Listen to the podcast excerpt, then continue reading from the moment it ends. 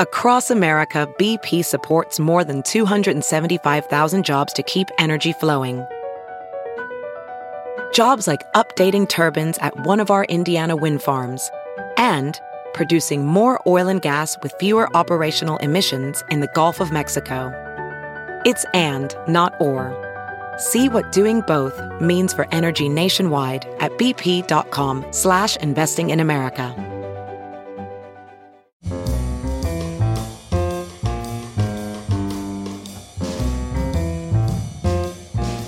This is Merriam Webster's Word of the Day for Thursday, October 11th.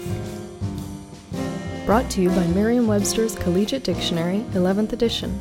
Available from your favorite bookstore or online at www.merriam-webster.com. The word of the day for October 11th is langue, spelled L A N G U E. Langue is a noun that means language viewed abstractly as a system of forms and conventions used for communication in a community. It also means the knowledge that enables a person to speak and understand a language. Here's the word used in a sentence. Langue makes communication possible.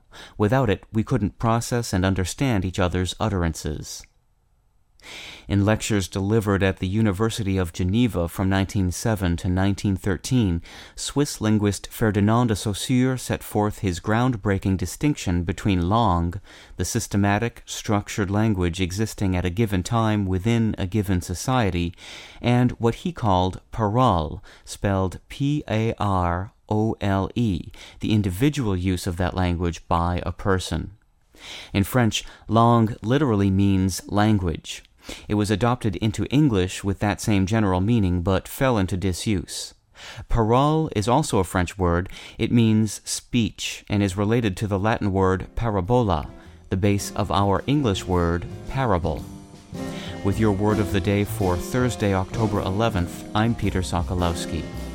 For more information, visit Merriam Webster online at www.merriam-webster.com.